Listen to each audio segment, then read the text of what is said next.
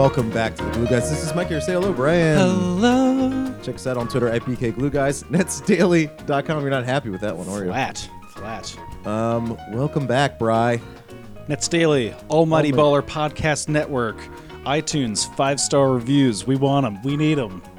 I'm doing my mic impression. Thank you. Um, we also, are the Glue Guys. Also, enjoy the beautiful sounds of Superfluous Motor while you still can.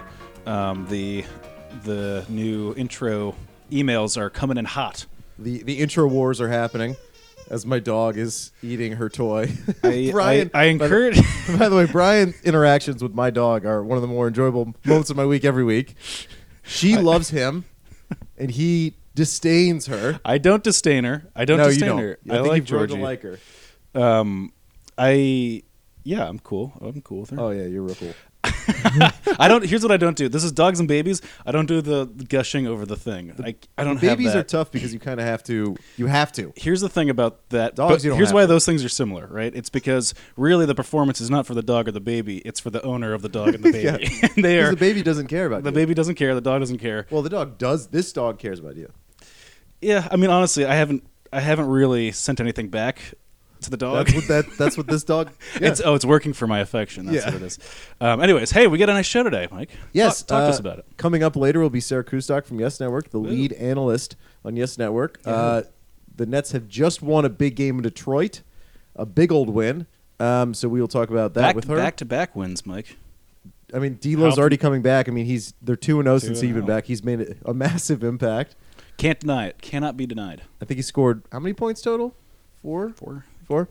Um, but we'll talk to her about that. We'll talk to her about sort of the overview of the team so far this season. Um, get her perspective because she's right there on the sidelines, there in practice. She knows these guys probably better than most.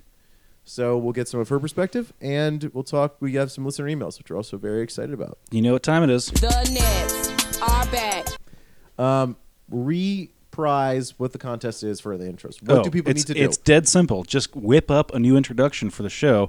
We'll play them and we'll judge them, and everyone will pick one. And if you do, if you send that in and yours is the winner, you're going to have your intro be at the top of the show. Plus, uh, Cherboy, Cherboys at Flatbush and Atlantic.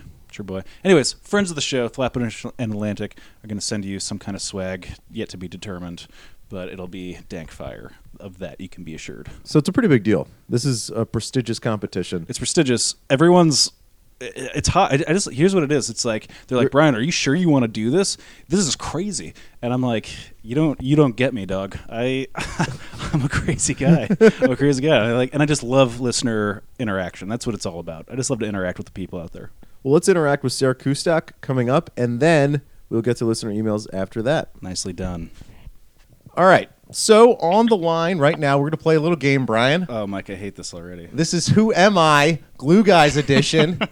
this person, oh, Brian's face is so red. This person was a former captain of their college basketball team. Oh, This person once drove around Brent Musburger for a job. no kidding. and I'm not exactly sure where this person is on the Who Am I standings, but they are definitely above Michael Grady. Ah, It is Sarah, It's Sarah Kus- Kustok. Sarah Kustok. Wow. Sarah, thank you for joining us today on the Glue Guys. We appreciate it. Thank you so much for having me, but I have to say, embarrassingly so, as of last game, I'm at the bottom Oh, of no. who am I standing? Oh, Even no. Grady passed me. It's time to I pair up. It's time to pair up with somebody. That's what it always happens, right?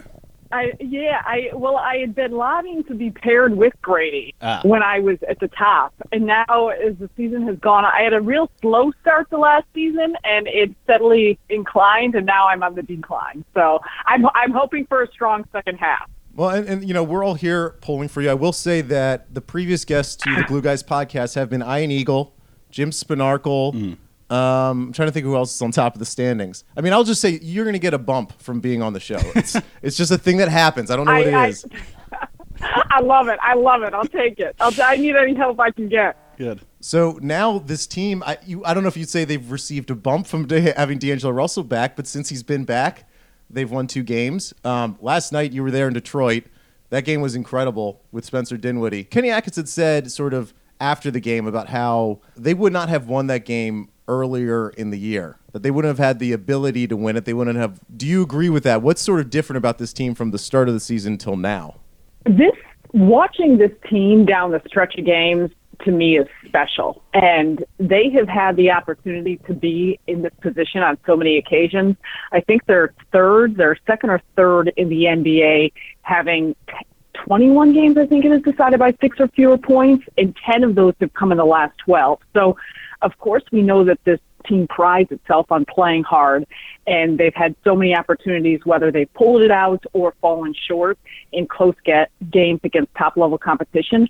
But to me, I watch them, and there is a sense of just confidence and poise, a maturity for a team that really is very young when they're closing out games. And I think so often you look at different teams around the league and, you know, it's like, oh, here we go again when a game gets close or if they lose a lead or pick up a lead.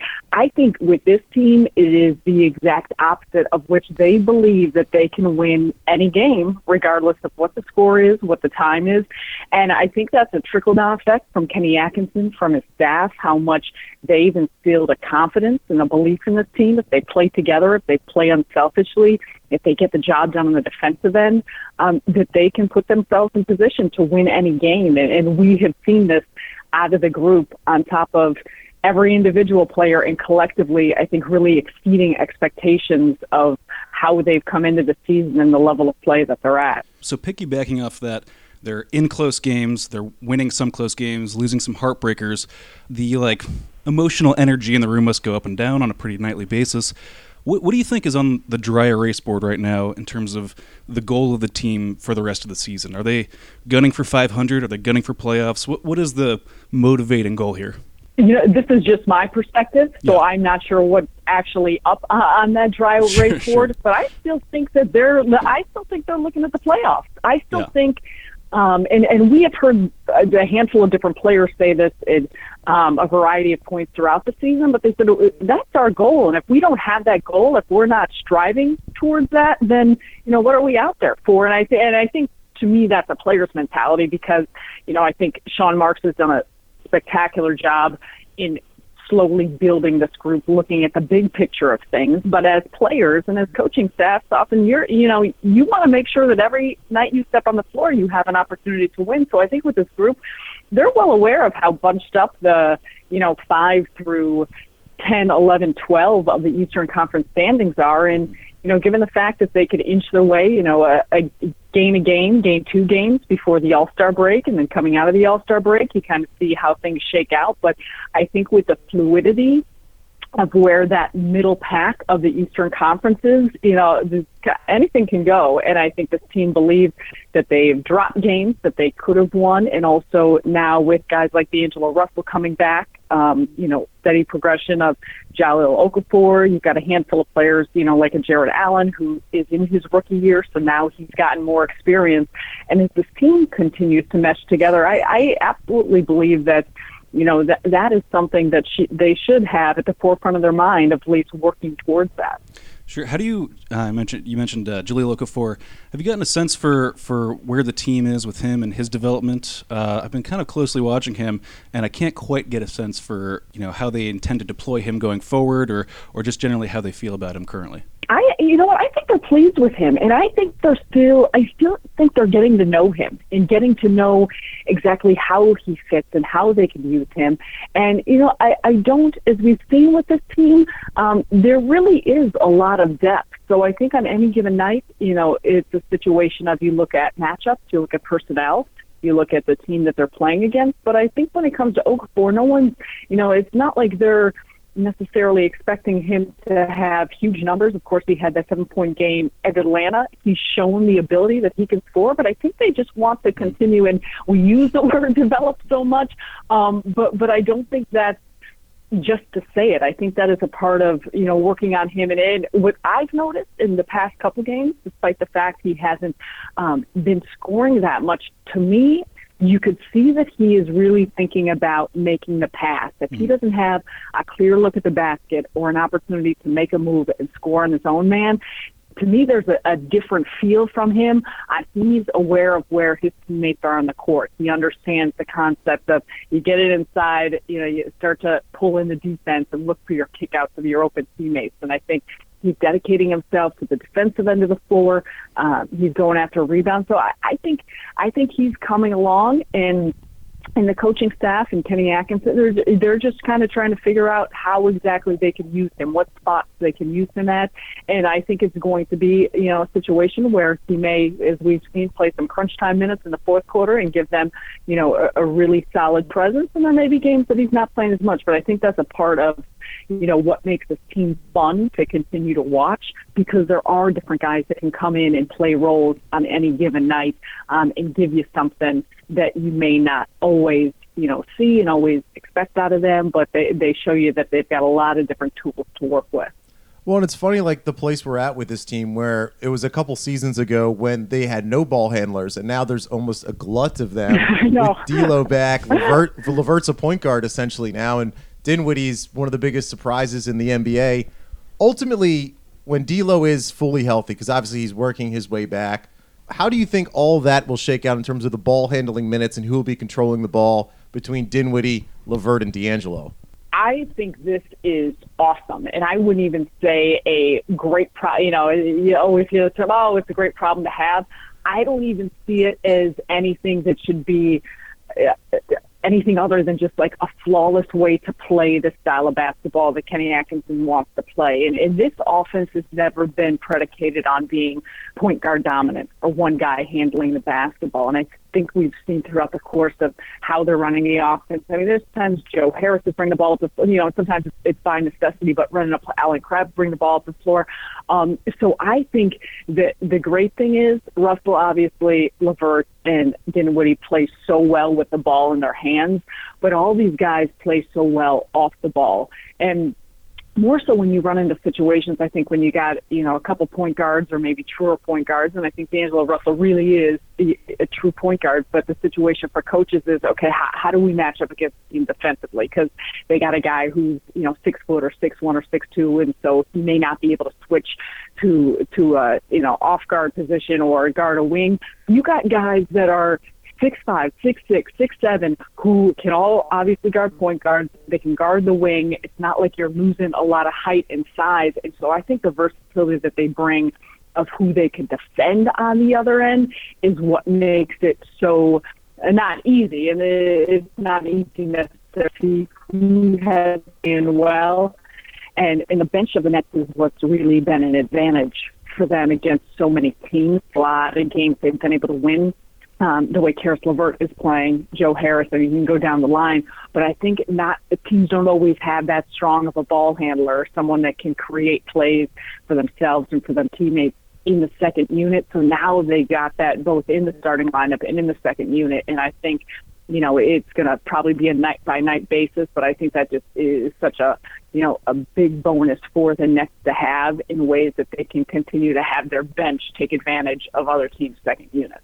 Well, and like ultimately, a big question around this team is what are they going to do with Spencer Dinwiddie? So we already are talking about him getting a, a, contract in two years, right? So, and then there's the natural progression. If he gets a contract, and D'Angelo will probably get a contract, and Levert at the year year after they're in the free agency market. Um, do you ultimately believe what Marks is saying in terms of that they really do want to sign their own players and sort of have continuity? Do you think they want to try to build this really long term, or are they still kind? Of, is Mark still looking to make, not necessarily to trade uh, Spencer Dinwiddie, but to make deals? He's still thinking of flipping players in a way, or is it to build the long term continuity? What do you think matters most to this team? Your your guess is as good as mine on this one, and I think I think um, you know that's something I'm you know I I'm someone who doesn't always speculate as much on, on what they're going to do or try to do, but more is just very interested and fascinated to see what happens and what they think um, is going to be the right move. And, and, you know, I'm not sure. I think that's the situation. I think it's so hard to try and speculate with trades or acquiring assets of, of what's most important. I think, you know, what I have seen is that Sean Marks has been so creative in the moves that he's made. Um, and he's also obviously put in so much study and homework on different guys and not only about the type of players they are, um, the type of potential that they have, but also their character and are they good locker room guys and are they going to fit into the culture of what they're trying to build with the Brooklyn Nets organization. And so, you know, I, I think that's something. Again, I, I I don't have a clue, and um, you know I'm not sure how they're going to go about it. And I, but I'm excited to see what happens. You know, we got the trade deadline fast approaching. I'm excited to see, you know, do they make some moves and who are they looking at as guys that fit uh, into the future of how they want to play and the guys that they want around. But um, but yeah, I. I, I, I wish I could uh, give you something good, but your guess is as good as mine, and, and yeah. I'm just excited to see how they progress. And I think just credit to, you know, obviously the guy Sean Marks has brought in and what he's done and what he's seen out of these players and Kenny Atkinson and his coaching staff. I mean, goodness gracious, you can go down the list and down the roster of all the guys who are, you know, playing above what they came in at and how much they've grown their games and the confidence that they have on the floor. And that that's not something you see often um, amongst a whole roster and a lot of guys that you know are kind of piecing together different amounts of time on the court in different roles, and it, it's really been special to see where this group has gotten to. Yeah, I think that is something to point out. We're almost already spoiled by the fact that players actually are improving under Atkinson because most of the time in the NBA you don't really see it that rapidly. You don't see it on this level because you can you, you can name I don't know seven players already this year who've improved from day one to where we are in the season now. If you could, what's what's different about what Atkinson is doing than maybe other coaches, or what is it about him and his coaching staff that maybe is working that is improving these guys at such a rapid rate? Because it is incredible the number of I guys think, that are. Yeah, there, there is. I think it's a variety of things, and I think it goes back to, I mean, one, so many of these players spent the entire summer I mean, the, the training facility in Brooklyn it, that is top notch, and it's a place the guys want to be at. They want to work out at. They want to, you know, spend the whole day there because there's so many different amenities that allow them to work out and, um, you know, just get their bodies right and do so many correctives and things. And I think there's been so much emphasis since last season I think what the the biggest jump has been this off season. So they've got all these guys coming in, holding each other accountable. You know, they didn't need to be there, but they wanted to be there, and they showed up and they worked throughout the entire summer. The coaching staff made themselves available. Kenny Atkinson, whenever guys wanted to come and work out, and, and these guys, you know, between the coaching staff being there and available to help at any time, but these players, you know, dedicating themselves to wanting to improve and get better. And um, all of them just had monster summers in putting in the work on their skill wise and their body. So many have changed their diets. Um, the sports performance team in the Nets is, you know, hands down, in my opinion, I'm biased. They're just the best in the league in how they're able to really relate with the players and look at a, a individual on a case by case basis of, of what do they need and how can they help them put their bodies in the best position to perform at the highest level. And so they've been doing this since, you know, the end of last season.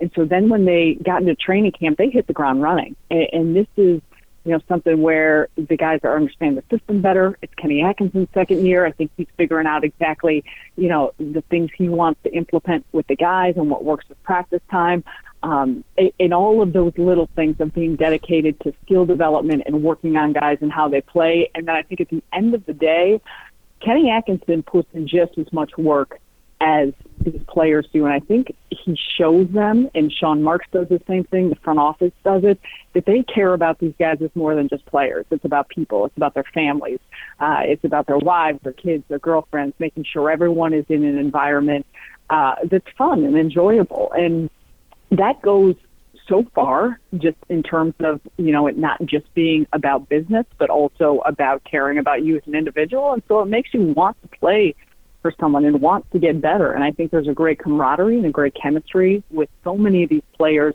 not just on the floor but off the floor. They enjoy one another. And you know and we've all played on teams or you know just growing up or playing whatever it is when you care about the person you know next to you when you're when you're trying to win a close ball game it matters it matters that you you care about these people you're playing for these people playing for the coach the coach has trust in you he's instilled the confidence um and so I think, you know, all of that, you combine it all together, it just snowballs into players continuing to improve on a day by day basis. And I think it's just um, it, it seems like a natural thing. Like, yeah, of course, that's how that's how it should be. It's professional sports. It's the NBA. Every organization should be like that. But it, but it's not.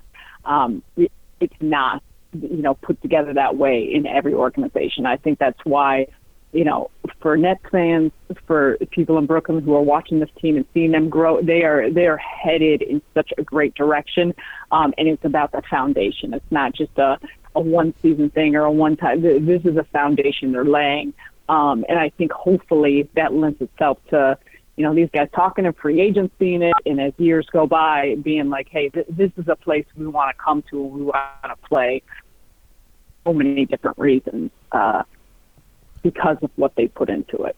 For you, so when you looked at the beginning of the season to where we are now, biggest surprise in terms of it could be this guy being really good at doing this, whether it be sort of uh, Rondae scoring or Levert's passing, or just development in a one player overall throughout their entire game. Is there one thing that really has kind of stood out to you as like, wow, this person or thing that they're doing is something I did not expect from them this season?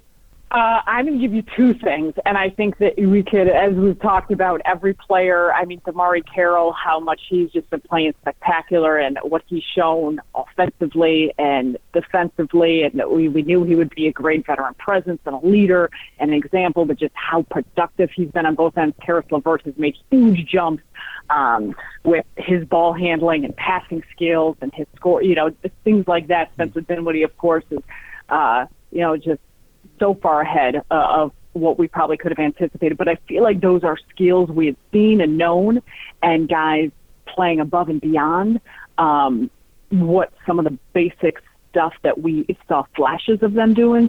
I think two things stand out to me: Rondae Hollis Jefferson's jump shot, mm. um, the consistency that he's been hitting it, the confidence that he has, and to do it throughout the stretch. I know we're, uh, you know, whatever four. How, how far are we into the season? Almost 40, uh, 45, 40, 49, uh, 48. Yeah, something like what? Eight. They're eighteen and. But anyway, yeah. but but he's been. th- this isn't. This is this is real, and um, and I love the way he started the season and those first week and two weeks and you know the first ten games. It's like okay, he's he's knocking down shots and uh, in the back of your mind you're like wow that's wow wow he knocked. It and now it's like, no, this is this has become who he is, and he's even been.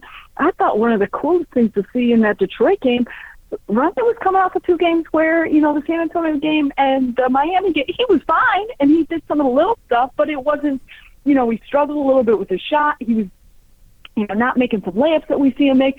And, and those might be situations where, you know, it gets in his head and all. He came out and he was spectacular uh, in the game against Detroit in the win. And I think he just like he just really has shown such a growth in his maturity um, and the confidence that he has. But I think his his shot to me um, and the improvements and how it looks mechanically is something that I did not anticipate um, seeing on such a consistent basis, and that has been just great to watch. And then the one other thing has been Joe Harris. I think he is one of the most underrated, most valuable players on this team because of his consistency. Um, shooting, of course, we knew he was a knockdown three point shooter, but the way that he's shown an ability to put the ball on the floor, to move without the ball, offensively, just scoring in so many different ways and doing it on a consistent basis, that's always the toughest thing for guys. And when they're trying to find their way and, and establish themselves in the league and the consistency. And he has been consistent the whole season, and his defense uh, and he was a guy who at times felt like towards the, you know, end of games or different situations, you know, he was a guy who Kenny Atkinson had to look at and he wanted him for the offense, but do we keep him in there on the defensive end? And this season, he, he's been fantastic defensively and he's figured out, you know, angles and how how to work in, in terms of staying in front of guys one on one. He's been tough he's strong. Um, he brings a physical presence, and I just I, I think he's someone who we don't always talk about a lot, but he does so many little things uh, within the terms of this team finding ways to win or giving themselves an opportunity and position to win in close games against some of those top teams um, that has really jumped out. It is one of the the coolest things to see at this early part of the season. All right. Well, thank you so much for joining us, Sarah. Really appreciate it. Uh, you can obviously catch Sarah on Yes oh, Network. you guys, thank you. thank you for having me. I so appreciate it. Yeah, thank you I'm so always, much. Uh, I'm always checking your stuff out, so thank you. Oh, appreciate that. Thanks, Sarah. And we're back. So we can uh, we can do this. We can we can do some email. Oh, let's yeah, that's a great idea. Let's do that. First come the listeners. Sorry, sorry, emailers. First come the listeners or the voicemails. Preference. That- Preference. that's the thing we like most. Sorry, everybody. What's up, Glue guys? This is Devin. Uh, I'm a Laker fan and a half Nets fan, and I've watched every Laker game this year. And they're not really a fun team to watch. Don't believe all the media and all the Lonzo hype. This is a bad team, okay? But I can't understand or even come to realize that Nets fans have been watching Brook Lopez all these years be their number one scorer. He has been awful for the Lakers. I mean, there's some games he gets hot from three and goes five for eight. And then there's other games where he has three rebounds and six points in 15 minutes. Like he has been an absolute disaster. And if it wasn't for Kuzma, who the Lakers most likely would have had anyway, then that D'Angelo Russell trade looks so bad. Because I don't think they're going to get any free agents personally. They're, what, the fourth worst team in the NBA. I don't know a free agent that would go to that. So, just I just don't understand how you guys have watched Brook Lopez all these It's a fair- years. it's a fair question. You guys, I love that. Um, so Sorry, uh, no, we apologize to you. Um, that's a funny question. Um, and I will say this, like obviously, well, actually, I'll tell you what. You know what's really interesting is that uh, it's your boy Lou Estevez Hey. sent us this email. I'm only going to play part of it. Sorry, Lou, but uh, I love you, and I loved your other email. He sent me a pretty long, long one that was really heartfelt, and I love that stuff so much. It it just tickles me. Um, and pulls on my heartstrings. So here's here's Lou in response to Devin. Men of Glue, my adhesive brothers, what's up? It is Lou Estevez. Just leaving a message uh, for a possible discussion point. Uh, basically, uh, it deals with free agency and uh, a name from a bygone era, Brook Lopez. Oh, Uh, what are your it. thoughts? Uh, I know I'm clouded in all this nostalgic, good feeling and wonderful vibes from what he's done for our team in the past, and he doesn't fit the mold of our team uh, of a BLT type center, which is a term that I think is amazing. Uh, it's one of the greatest things I've heard from you guys. It's, it's fantastic. It's But- not you guys; it was me. uh, it looks like the Lakers are rumored to be heavily pursuing two max contract players, and the rumors are from like uh, George and Cousins to George and LeBron to who knows what. Uh, so if they, I'm going to cut you off here, Lou. Sorry about that, but I so appreciate we it. like you so much, Lou, that we're gonna Yeah. cut off your words. Um, so so there you go. There's the dichotomy, right? Um, Brook Lopez nostalgia. Where does it come from? Is it a thing? Should it exist? Are we are we blinded by an era of bad basketball in which we have this one guy who is like a 21 per point per game dude? Um, well, I don't know. I don't know how to how to quite answer this. Obviously, he's having a bad season in LA, so we shouldn't take. yeah, he's having a really bad season, which I'm happy about because I do think that makes it more likely that he could come back to this team and be part of this team. See, I just Do you don't want see that? that. I don't. I don't want it for anybody. I think it's like um. We have to say goodbye to our past lovers. It's like if you're, yeah, like you gotta. It's like you know, you divorced him and you, get, you bring him back, and then it's like, um, you'd be demoted, right? Like probably you're not going to get as many minutes. You're not going to be a centerpiece of the offense like you once were. Like it would just be an awkward fit emotionally. Like, oh, I'm back, but I'm like plan D now versus plan A. Um, like sad. That's sad. Um, Right. and um, and yeah, I think it'll just like be kind of confusing. I also just don't think. Look, this kind of this is kind of a conversation we used to have back in 2014 um, when Yeah. when he went down um, for the season, and we had we started to play a lot better uh, with this is the Kevin Garnett, Paul Pierce year, and we often talk about our personal basketball philosophy on this front, which is that back to the back, uh, back to the basket post players. Um, that's a low or high floor, low ceiling way to play basketball, right? Like you can you can, it's a it's a good consistent way to score points, but do the pros outweigh the cons and so on and so forth? And can you you know it's reliable, but is it reliable in a in an effective way? Um, and that's always going to be the thing with that guy until he adapts his game to being just pure three point shooting BLT dude. Um, and that would be like the way that's sad because he's basically like he was a beautiful offensive player and that era of basketball just like he was there when it just came and went you know? It was there in the beginning and now it's gone. Um, and so that's that's difficult i'm sure to to adapt one's game for and and to like kind of identify that you need to take a, a, a smaller role on any offense. You're you're the the trailer three you know big man now. Um, you're the uh, Mehmet Okur. No, what's his name? Oh, yeah, that's Yeah. exactly right. I just I ud because just remembering him and playing basketball and Yeah. his sort of his look out there for the Jazz. Yes, Right. So so that's what you are now. Um, Who would also he would have been super valuable now in the NBA. right. Okur totally. was yeah. was in it. Um, so that's my hot take on it. As for like what what it was like to watch him, like he, you got to take into consideration this is a team that never had a draft pick pan out like ever. like, there was I can't really I can't really remember outside of Brook Lopez who of our homegrown picks turned into a an all your, star. your eyes are bouncing back and forth Yeah. on the top of your head, trying to figure out is there the one name? Is there one name like Bojan Bogdanovic yeah. is like the second best draft pick of a certain era. I mean, Uh, Ron, uh, not like let's, let's say the line of delineations when Marks took over. So Rondae has now been a good pick, but now Rondae is that was a Mark that was a Billy King pick, right? yeah. And he's been in the Marks Atkinson system of development, Right. So I don't know who you can really credit for, even though Billy King's in front of the pod. So he's a precious, a precious little gem that we had. Like that was our only thing. We had, uh, you know, an you know, ten years of Antoine Wrights and and um, and whoever else didn't like Zoran Planinic, and uh, and so we had we had one draft pick that like really fully worked out, and so it was, our like- guy, and, and like before that, it was Richard Jefferson, right? right? Richard Jefferson. And, but that was that was still a long time ago. yeah, that was I, I wouldn't Was consider those because that was a draft day trade, right? it was a draft day trade, but I would consider him like a draft pick. That's a draft pick. I yeah. consider those draft picks. Yes. So yeah, okay, so good. So Richard Jefferson's probably One, the other Brook one. Lopez two. Yeah. Like Derrick Coleman. I can't like like we're that's how far we have to go back before yeah, I think. I'm trying to look. Kenny Anderson. Was he? He was a draft pick, right? Yeah. Um. So what's the? So sorry, to tie a bow on it, that's we have a special feeling because I was our only little guy that was doing that. What is going on in that truck right there?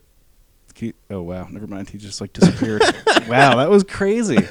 Um, so- Ryan is staring out the window at a uh, co- cable company's truck. Is that what you're looking yeah, at? there's some guy doing something odd with his hands. Um, anyways, um, so yeah, so that's our like hot take on that. And so Lou Estevez is obviously channeling that that feeling uh, that we all have. And I'm sorry that I've monopolized this conversation. I just you know these I'm are just here in the chair Yeah. listening.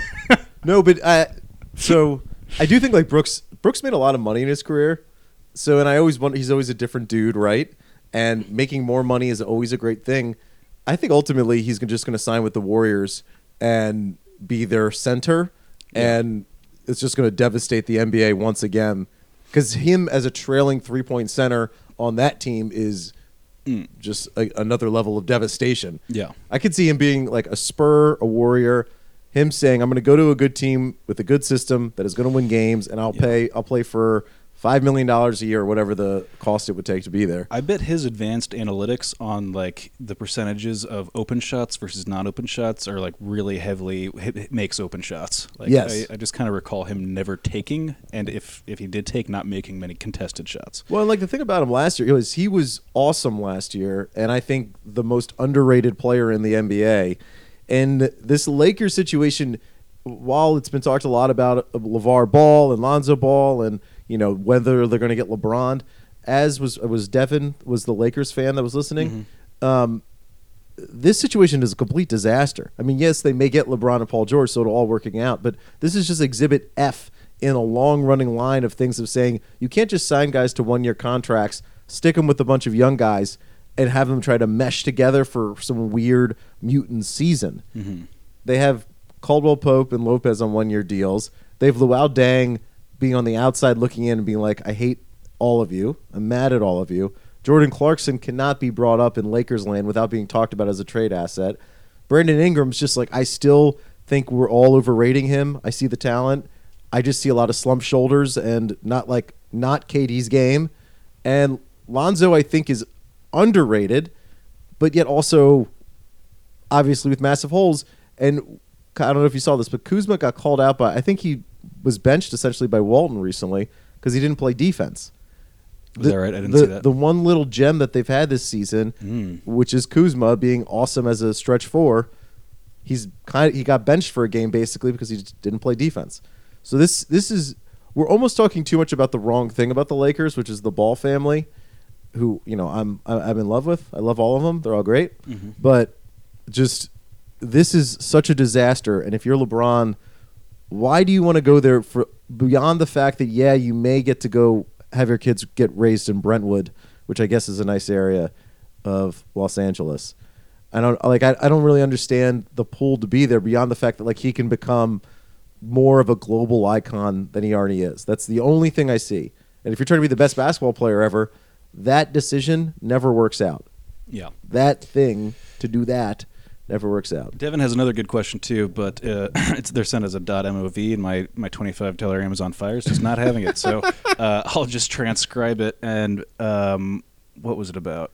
It was oh, it was about uh, Otto Porter. And Oh, right. sh- did Sean Marks dodge a bullet, uh, or did he, or should we trust John, Sean Marks? Um, when you incorporate the fact that he was about to offer Otto Porter a max contract, um, and does that bode well for the future of his max contract dealings? Um, your takes, Mike. You, you're an Otto Porter guy. I think Otto Porter would be awesome on the Nets. Yeah. So think about it this way. So I'm I'm pretty sure the Allen Crabbe trade was after the Otto Porter uh, signed contract by the Nets, and then the Warrior, the Wizards accepted him back and decided no, we're going to take Otto Porter back. Then they made the trade for Allen Crabbe. Pretty sure that's the only way it ha- how it worked. You'd rather have Otto Porter right now than Allen Crabbe, right? And I also think Otto Porter on this Nets team would have been pretty awesome. I didn't want Otto Porter to begin with. I mean, we had the discussion ma- many times. I think how sad is that? Hmm. Kentavious Caldwell Pope, Otto Porter. We were bo- both reaching for either or. Both I don't want. E- I didn't want either. Hmm. But I think that contract would have been bad. But I, I don't think it would have been a disaster. And he would have been better on the Nets than he is on the Wizards, even though he plays with Bradley Beal and John Wall. Yeah. Um, he would have been really a, a particularly good fit in place of Allen Crabbe, I would say. Um, he's like he's way bigger than he than he seems. Like, Right. He's just a really really long dude. Well, in Um, crunch time, he would have been playing the four. At you Yeah, know, right, Because exactly. we, what in the, the Detroit game, we were playing Quincy Acey at the five. Yeah. And I was so close to tweeting. I can't tell you this. I was so close to tweeting saying Kenny Atkinson needs to take Quincy Acey out of there and put a center in because we were getting mauled down low. We, uh, you know, Drummond got a shot on us. Every shot the Stanley Johnson shot, they were all inside the paint off of rebounds. I was like, we have to just defensively, offense, defense. Please just put in a center. I didn't say it, and we won the game. So I give us credit. I give myself credit Nicely done. for done. winning that game. Nicely done. Um, next up, your boy Exxon Gashi. Hey, Glue Guys, uh, long time listener, first time submitting a question. Um, my question is about Rondae Hollis Jefferson. Um, we've talked a lot, or you've talked a lot on the podcast about the need for a stretch four, um, an Aaron Gordon type, a Jabari Parker, Parker type. So I'm wondering if we're able to pull something like that off, what happens to RHJ? With his rapid development, does it make sense to move him to the bench? Um, I don't think he can thrive as a three, and he's kind of a tweener. So I'm curious, what do you think the future holds for RHJ um, on this Brooklyn Nets team? Um, so I love him. We talked earlier that he's a four now, right? He's a power forward, blah blah blah. I love him more at the three now that his jump shot is working. Because here's the thing: if you get a stretch four, that means that Rondae's three point shooting, lack of three point shooting, will matter less if you get a true stretch four. So if you get a guy who can actually hit 36% from three as a power forward type and actually guard fours, unlike Rondae, then Rondae's lack of shooting from three just doesn't matter as much. I would like Rondae to shift back to three if possible, if they could get a big stretch four. And defensively, he's going to be even better. The fact that he's not going to have to guard, you know, super tall dudes like Kristaps, Porzingis. I mean, that was just so ridiculous in the Knicks game that he was Yeah. guarding Kristaps. I mean, that's what that's the matchup. That's what was happening. But Right. So I think like ideally you want him to be playing offense against a four and playing defense against a three. Like however you can manage to work that. Um, so I think like if you do land a Jabari Parker or something like that, that immediately becomes your starting four, um, and you're bringing in and and Rondae's not part of whatever that package was. Um, he unfortunately does get demoted, right? I mean, presumably like over the course of a long enough period of time, right? Or if you go Who was the other person he named? Jabari, and what was the other one? Um, I don't know. Aaron Gordon, maybe. Aaron Gordon. Right. So presumably he would he would not be starting over them. I mean, I don't know. Is that is that a crazy well, thought? ultimately, I think it would be something like. Now, this is a weird lineup, but it'd be like D'Angelo, Dinwiddie, Aaron Gordon, Rondae, and Jarrett Allen. Because I think I still I do believe that Jarrett Allen's going to start after the trade deadline when they trade Zeller. I think they're going to trade Zeller and It's going to be so interesting to see because I think also in, on this team too, like I think the the way that like a minutes distribution will work in a like fully matured, whatever, like optimized Kenny Atkinson team. Generally, like a person that's seventh or eighth off the bench bench may play more minutes than a lot of the starters. Like I, I, there's so much overlap in skills, and they're really kind of just playing to fit on tweaking very fine details. Um, so like even if Rondae Hollis Jefferson is the person that's that's like demoted, or whatever, I don't think that that would necessarily impact his minutes distribution that much. Um, I guess would be my my hot take.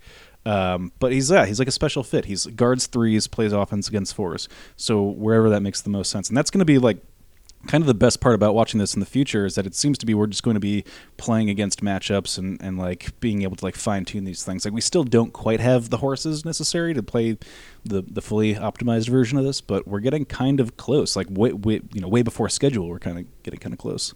I mean, and the, the two spots where you kind of want to see the big changes, the stretch four, Yeah. and you want Jarrett Allen to be better because you do want to center in at parts of the game, and he's still not quite there yet completely, and you can't really play him at the end of the game because you can't really rely on someone who, beyond dunking the ball, can't do much with it.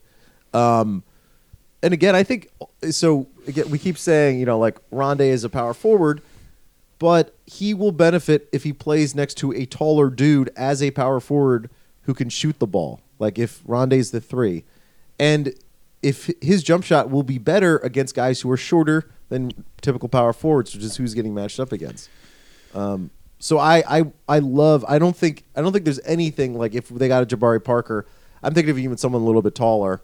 Um, if they got someone like that and put him next to Rondae, and Rondae's now your three, yeah, your three is a worse shooter, but your four is a way better shooter. So on balance in your starting lineup, you'll be Then fine. who goes? Is it then Crabbe? Alan, Alan Krabs to the Crabbe, bench. Crabbe's always. It seems like in every scenario we want Crabbe to go to the bench.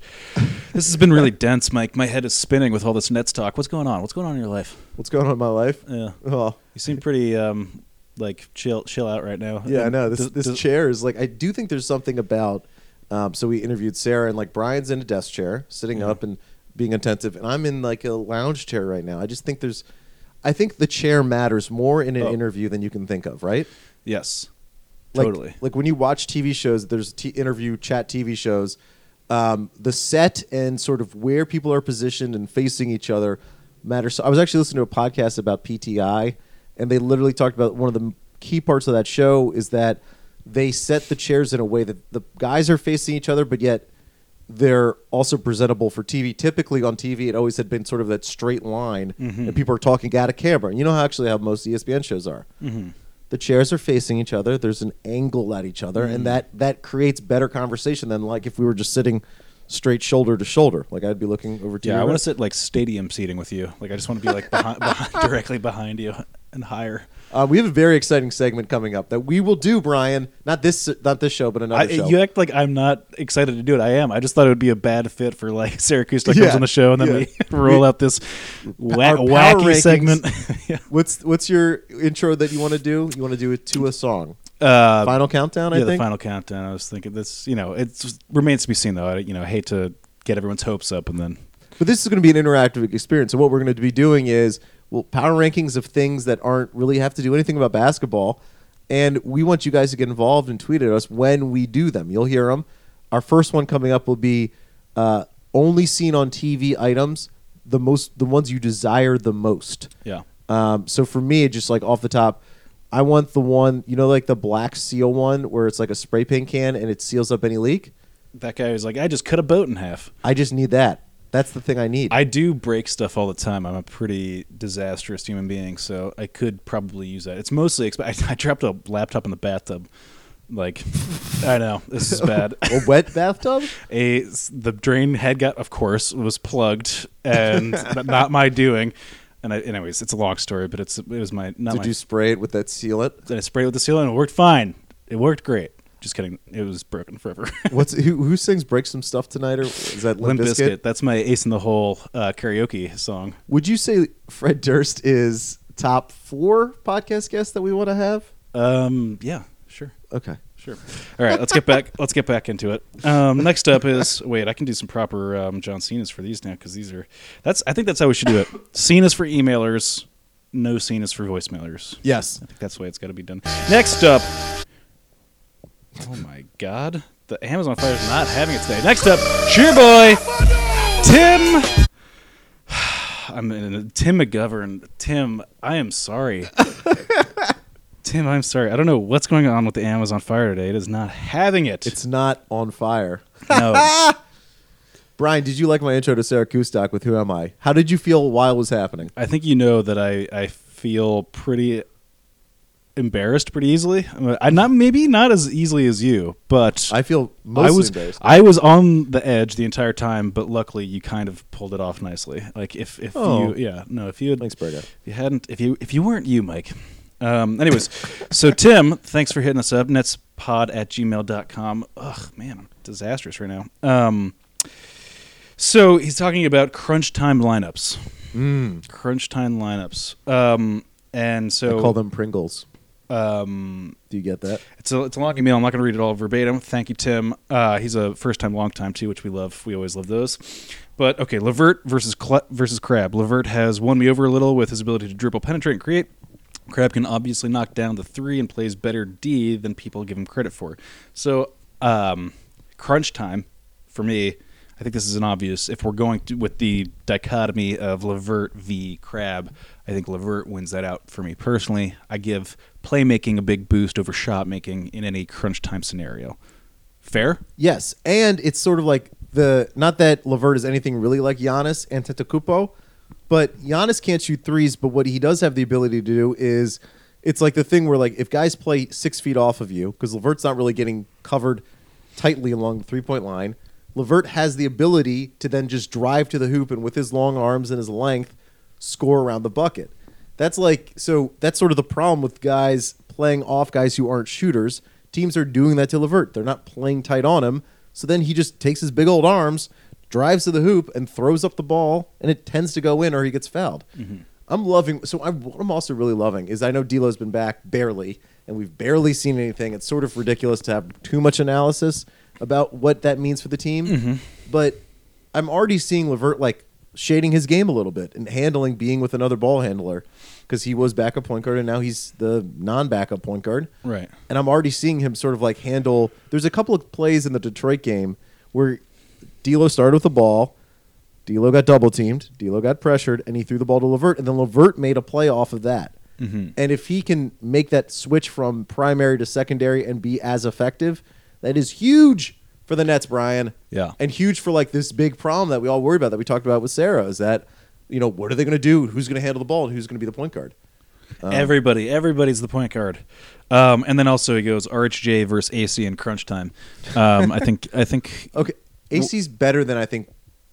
AC's I, been. I- I don't think it's obvious. I think you're going to be like you know RHJ all the way, but AC's is playing better than than earlier in the year. I think people need to recognize that. Look. It's it's um He made some big shots. It's an interesting- Miami and Detroit. it's an interesting juxtaposition because they're both flawed players, right? In some ways. yes. But are there? but so, are, like Ron Jefferson, like is is taking and making threes occasionally. I wouldn't trust him to do it over Quincy Acey. And if if you're like if you need a dude to bang, uh, you know, down low late in the game, I think you go Quincy Acey, and then you add the extra benefit of the floor spacing. I can see that particular set of skills benefiting you slightly more than Rondae Hel- than RHJ's just pure hustle mid-range game. Um, they're both frantic. They're both kind of doing similar things, but in in you know just a different way. In a different part of the court too. Right, different part of the court.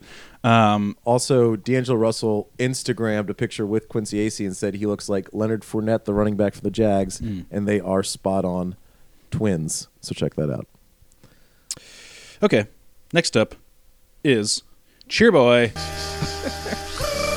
Luis Torres. Thank you, Luis, um, and everybody else who writes in. We love you guys so much. Luis, haven't heard from you in a little while. In a little while, dude, what's going on? The wheels are falling off here. With Zeller, Okafor, Jarrett Allen, and pump fake drive to the hole turnover AC playing more, more. They're so mean. the four five. Do you think Rondae can now defend his weight class? Um, I kind, Yes. I kind of. What does that mean? Meaning, does he get to guard threes again? Yes. Rondae's allowed to guard threes again, but he's still the power forward for this team. Unfortunately, I mean, not unfortunately, but that's sort of the the situation that we're in. I don't love like too much of um, Rondae at the three with those type of players. I'd rather th- if they had a true stretch four great guy type. That's who I want Rondae to be. Did you next to. respond to Sean Goodfriend on in an email? Yeah. Oh my god! So tell people what that was. Um, so your boy Sean Goodfriend, um, shout out to your boy, sent us over a trade thing. I didn't even see this. This is hilarious. Was it? So so okay, this is what we appreciate. Now people it's catching on. If you're gonna criticize a trade proposal, send back another one. Sean sent us one, and he what did he say? It was something like uh, it almost doesn't even matter. Is it something to do with a Cavs 2020 pick, possibly unprotected. yeah Cavs twenty? It would be like you the Nets give the Cavs Spencer Dinwiddie. The Nets take back Jose Calderon. They also get the Cavs pick this year. The Cavs pick this year, not the Nets hmm. pick back, but the Cavs pick this year, and a Cavs 2020 unprotected. And I just said, you know, I'm I'm all about spreading out information. So I told Sean, unfortunately, the Cavs cannot trade their 2020 pick because they technically still owe it to the Hawks for the Kyle Korver trade. So I'm just trying to spread the the trade game discussion. By the way, uh, some news coming in, not official yet, but um, the Trailblazers are talking about trying to get DeAndre Jordan. Uh, That is a discussion happening, and also Kawhi Leonard has been distant from the Spurs during rehab. That's your news around the league. you like that's a new Tidy. way? Not way I'm going to do it. Yeah. Just headlines, Uh, no analysis, just headlines. Tidy. Um, all right. Well, what do you want to do? That's. I mean, I think that's all the news that's fit to print. Um, if I didn't get to your emails, I'm sorry. Um, I'll get to you next time. I'm sure. This is exciting point for the Nets, and uh, so you look at their schedule. Their schedule is harder than you want it to be. You want it to be like just a bunch of easy Hawks level games, a bunch of bad West Coast teams, but they're playing some pretty good teams coming up. Um, but they've won two in a row. Mm-hmm. Um, Spencer Dinwiddie's hitting big shots. D'Lo is back. That actually is going to help out Allen Crabbe a lot because there's just he doesn't not going to have as much of a glaring spotlight on his play. So I think he's going to elevate his game a little bit. Okafor is getting minutes that are somewhat productive some of the time. Um, hopefully, if they can slap a few wins together, as Sarah said, playoffs are not completely out of the realm of possibility. What's the current record? 18 and 24. They're like six games out of the eighth spot. There's just a lot of teams between like so. There's like a, they're in this whole jumbled mess that even um, six games isn't impossible. Dude, it's just the, The Nets are back, dog. are back. Let's ride. Come on, boy. All right, let's get us out of here, Mike. Um, Netspot at Gmail for our emails uh, and voicemails. We love them. We need them. Thank you. Give us a rating, five stars on iTunes. If you don't, I don't want to ever hear from you again. That is it. We are unsubscribing you. We're going Curtains. into your phone and unsubscribing you from our podcast. Thank you, Sarah Kustok, for joining us. Yes Network to to hear more from Sarah. I'm sure they're going to get a big bump in ratings after her being on the pod. Brian, Nets Daily, Almighty Baller. What else? Anything else? That's it. Let's get out of here, Doug. Thanks for having me, Mike. thank you for being here. Yeah. Yeah, boy.